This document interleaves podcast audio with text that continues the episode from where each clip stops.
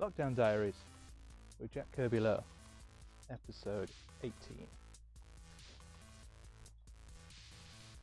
Hi everyone, uh, you join me once again on the afternoon of the 16th of April, a Thursday. So the afternoon, it's half past five. Is that the afternoon still? Where does the afternoon finish and the evening begin? Who can say? Anyway, once again taking Ludo the dog for a walk. Um, I'll try not to uh, try not to go on and on, on like I did yesterday because I appreciate that was quite a long episode. I guess when you're talking about something you like, you don't um, really recognise how long you're talking for. Uh, and yeah, I thought that was probably about half an hour, but it was it was considerably longer than that. Anyway, don't have too much to update on today. Been working as per.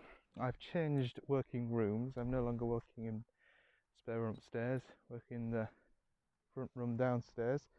Little change of scene, fewer nice books and things there to distract me. Um, so yeah, that's been okay. My working position has largely been on a beanbag.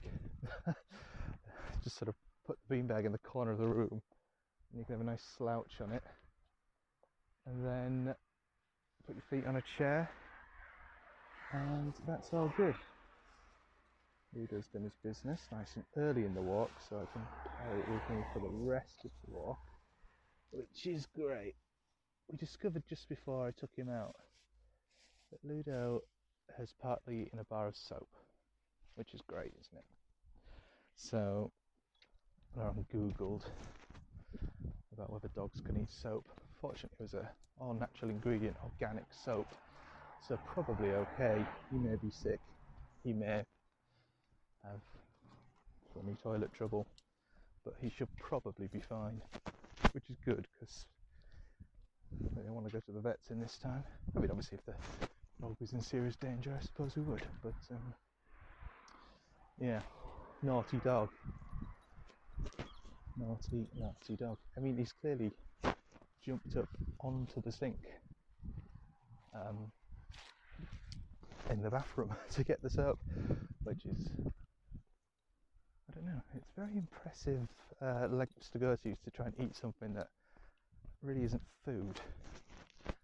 But anyway, dogs for you, or naughty dogs anyway. Um, so yeah, what's been going on? Well, last night we had a game of Risk on the Risk app. There's an app for Risk, an official Risk app, which is all right.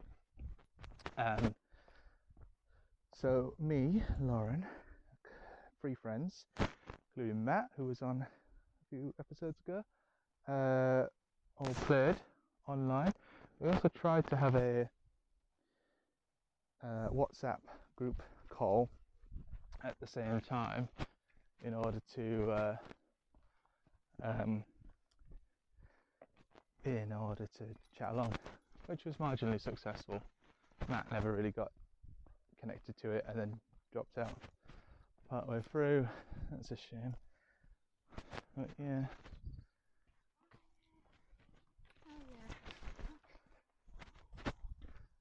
Walking along with my Iron Maiden t-shirt on, on brand, and someone else passed in the opposite direction, also wearing an Iron Maiden t-shirt. So we shared a friendly nod and a thumbs up, because we're cool Iron Maiden guys. So um, so yeah, the uh, the Risk game was good. I enjoy Risk. I think uh, proper board game aficionados look down on it a little bit, but it's a good fun game. I think with the app, it seems to uh, it's a bit shorter than a full-on game. I think it took about an hour for the five of us to finish the game, whereas you know, a real life game can go on for considerably longer than that. So yeah, enjoyed that. Give that a recommend. Um, we'll be doing the YouTube pub quiz again tonight. Looking forward to that. and yeah, so just a couple of bits. I've been in a little bit of a dialogue, been in a dialogue with the good people at Comics Youth.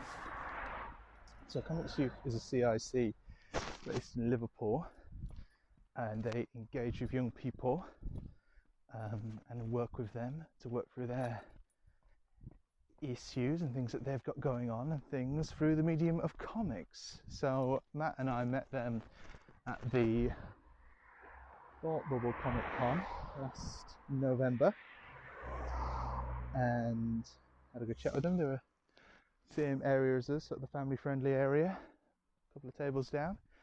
Uh, really nice folks, and they got some comics and zines and things that the young people that they work with had made. A lot of it around sort of mental health and sort of sexuality and their, and things like that, uh, gender identity. Really positive stuff. I mean, I think I think comics is quite a it's a really good medium for sort of doing quite personal work.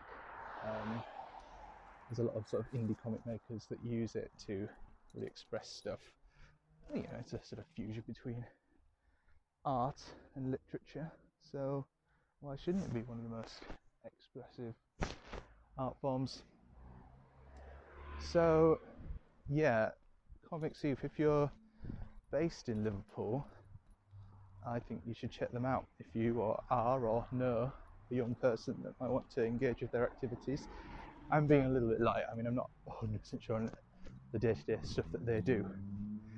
Um, I do know that they do a Dungeons and Dragons uh, online. Um, actually, the youths have been playing, I believe. I'm not a Dungeons and Dragons guy, unfortunately, but um, yeah, so they're really cool. And um, what they're doing on Sunday, apparently, is uh, is launching a radio station, presumably online. Um, so I guess if you check out their social medias, so they're on Instagram and Twitter and whatnot, um, or just go to their website. Uh, we're chatting with uh, the member of the team that's sorting it out, and she she said it's not up yet, but um, it will be. So do keep an eye on that. I am not sure what the radio show will be based on content wise. Um, we gave them a song request, and um, so that would be nice. So yeah, I guess just um, yeah, they're really good folks, and I like what they do. I'm silly jealous that some people get to sort of do youth work through the medium of comics for a job. I'd love to do that. Um, so yeah, if they ever expand into London, I'm going to be on them like I don't know, like a barnacle on a humpback whale. Yeah, that's good. Anyway, uh, Comics Youth, check them out. They're lovely people. Um, and the other email dialogue I've been having the last couple of days is with the hosts of the Animorphs Anonymous podcast.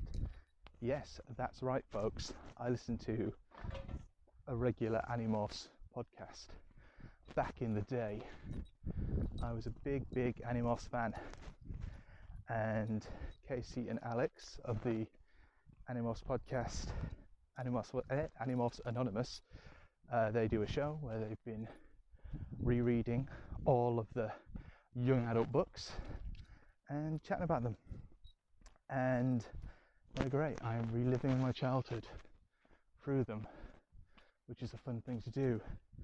Um, so, for those of you that aren't aware, Animorphs was a book series uh, that first came out in the mid to late 90s, um, uh, published by Scholastic.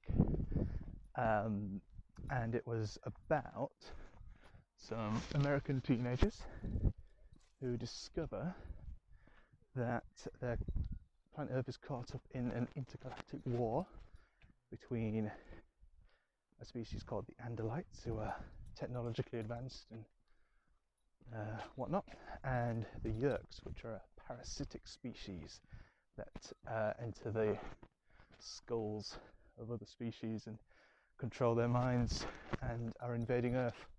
to make use of the plentiful host bodies that human beings can offer. So the kids are given by one of the Andalites the power to morph. That is to acquire the DNA of any living creature they can touch and uh, transform into it for a period of two hours. And they use this technology in order to wage a guerrilla war on the Yeerk invasion in their hometown, somewhere in America.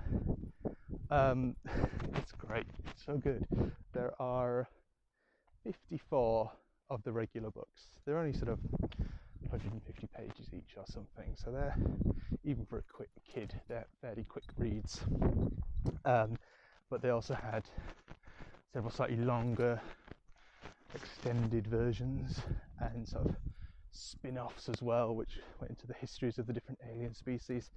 And my impression is that the uh, I think on the face of it, the books were probably sold as kind of like a educational tool to teach kids about animals, which they do do that. So they will transform into a bear or an ant or a dolphin, and you get to hear, you know, useful facts and information about how these animals live and their habitats and their behaviors and things like that. And all that stuff's really good, and it is educational and informative about animals. And I think that's sort of why they were published. However, and yeah, they're aimed at sort of a preteen audience, but the books are incredibly violent. Um, they are uh, they don't hold back on any of these sort of horrible moral choices that these young teenagers have to make in the face of uh, pretty much unwinnable war against a far superior foe. So, yeah, there's. I mean, I'd like to say the series starts fairly light, but I don't think it really does. so, it's about slavery, it's about the ethics of war, it's about um, trauma, uh, it's about PTSD, uh, it covers torture, uh, love, life, and death, all this good stuff. And I don't know, the covers of the books show sort of a transitional drawing of a, ch- a character transforming into an animal, and they're kind of dopey, I have to say. Like, one thing that always really irked me is the the change sequence on the cover of the book isn't anything like it's actually described inside. So on the covers, there's sort of gradual shifts into an animal, just I don't know, they obviously Photoshop and, and what have you. Whereas in the book, they sort of, if they're transforming into an insect, they might splurt out six extra limbs, extra limbs, two extra limbs that are giant insect limbs, and then they shrink down to insect size, or shrink as a human, and then bulbous eyes will burst out of their skull, and their guts will turn inside out, and things, and it's incredibly graphic. Um, yeah, it's very Cronenbergian in its body horror as a series, definitely something, a recurring theme throughout it.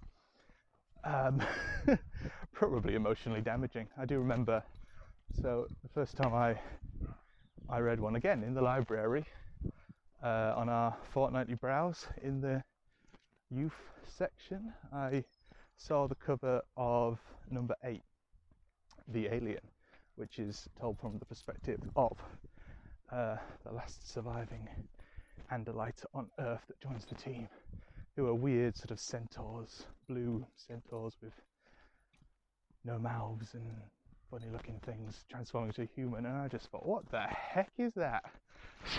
so I picked it up. Uh, and yeah, even though it was the eighth in the series, I um, I loved it and sort of went back and got them all. And I don't know, it's a I think uh, most of the reading was done from the library at that point, and uh, you know, you just read whatever they had in. And again, until you sort of get to the later books, you can kind of read them in any order. I suppose. They always give you a catch up at the start of each book on what's going on, and any recurring characters are reintroduced. So you can do that, but obviously the superior experience is to read them all from start to finish. Um, so yeah, I just love the series. It, I, I think, despite its sort of kiddie exterior, once you actually read them, they're I don't know. I feel, I feel like the editors at Scholastic did they actually read them because I, I don't think they're suitable for very young kids. Certainly not ten year olds, which I think I probably was at the time. Um, but yeah, great series, and I think um, despite the exterior, it's um, developed into a really quite sophisticated sort of sci-fi universe with lots of different species, races, factions, um, lots of shades of grey. There, there are no goodies. Well, there are goodies, but even the goodies do unspeakable acts, and it doesn't shy away from that, and it doesn't treat them as heroes. It's it's complex. It's got a complexity to it that um, a lot of adult fiction doesn't have. I don't think. Um, and the ending was spectacular too. So um, yeah, the uh, the podcast I was listening to, Animorphs Anonymous, um, they have been going through each book. They're getting towards the end of the series now, and yeah, I just written in there. So they were covering one of the specials, the Chronicles books, as they're called, um, and I was a bit, bit, bit, concerned. One of the regular hosts was uh, a little bit quiet, so I was just a bit worried that they. I don't know. I just wondered why they were sort of taking a back seat, but it was all good. It was all fine, and uh, the Katie and Alex have both emailed back in response to me and sort of been really nice. And yeah, I just wanted to give them a bit of a shout out because that was really nice. I think the thing with a, a podcast is you can kind of listen to it and then you become really involved with uh, with you know with the presenters' lives in a way that is really weird because you don't you don't know them, but yeah, you sort of do, or they don't know you. Uh, it's probably a better way of putting that. But yeah, um, so yeah, do. I mean, I'm, I'm not going to recommend Animorphs Anonymous if you don't already know about the series of books, but I would certainly recommend giving a couple of the books a read and then listening to the podcast if uh, if they take your fancy. Um, and I, am not being ironic here. I think I think they've got a lot to offer even as an adult. And the yeah the way the um, the podcast is framed. Alex read all, and read and reread all the books as a kid and teenager and adult, whereas Casey is new to the series, so she's reading the books for the first time. And I think that's a really good way of going for it. So the person that can remember them all and the person experiencing it fresh, and they can have quite interesting conversations based on that. And they've got a really good dynamic between them too. So, yeah, good stuff. Uh, yeah, I'm gonna probably wrap up now because as I I don't want it to go on forever and ever. Although I do have quite a bit of walk planned in my mind. Um, but that's okay. I can maybe listen to a podcast myself. That's good stuff. Cool. Okay, guys. Um, I'll be back in touch soon. Thank you very much for listening and have a lovely evening. Bye bye.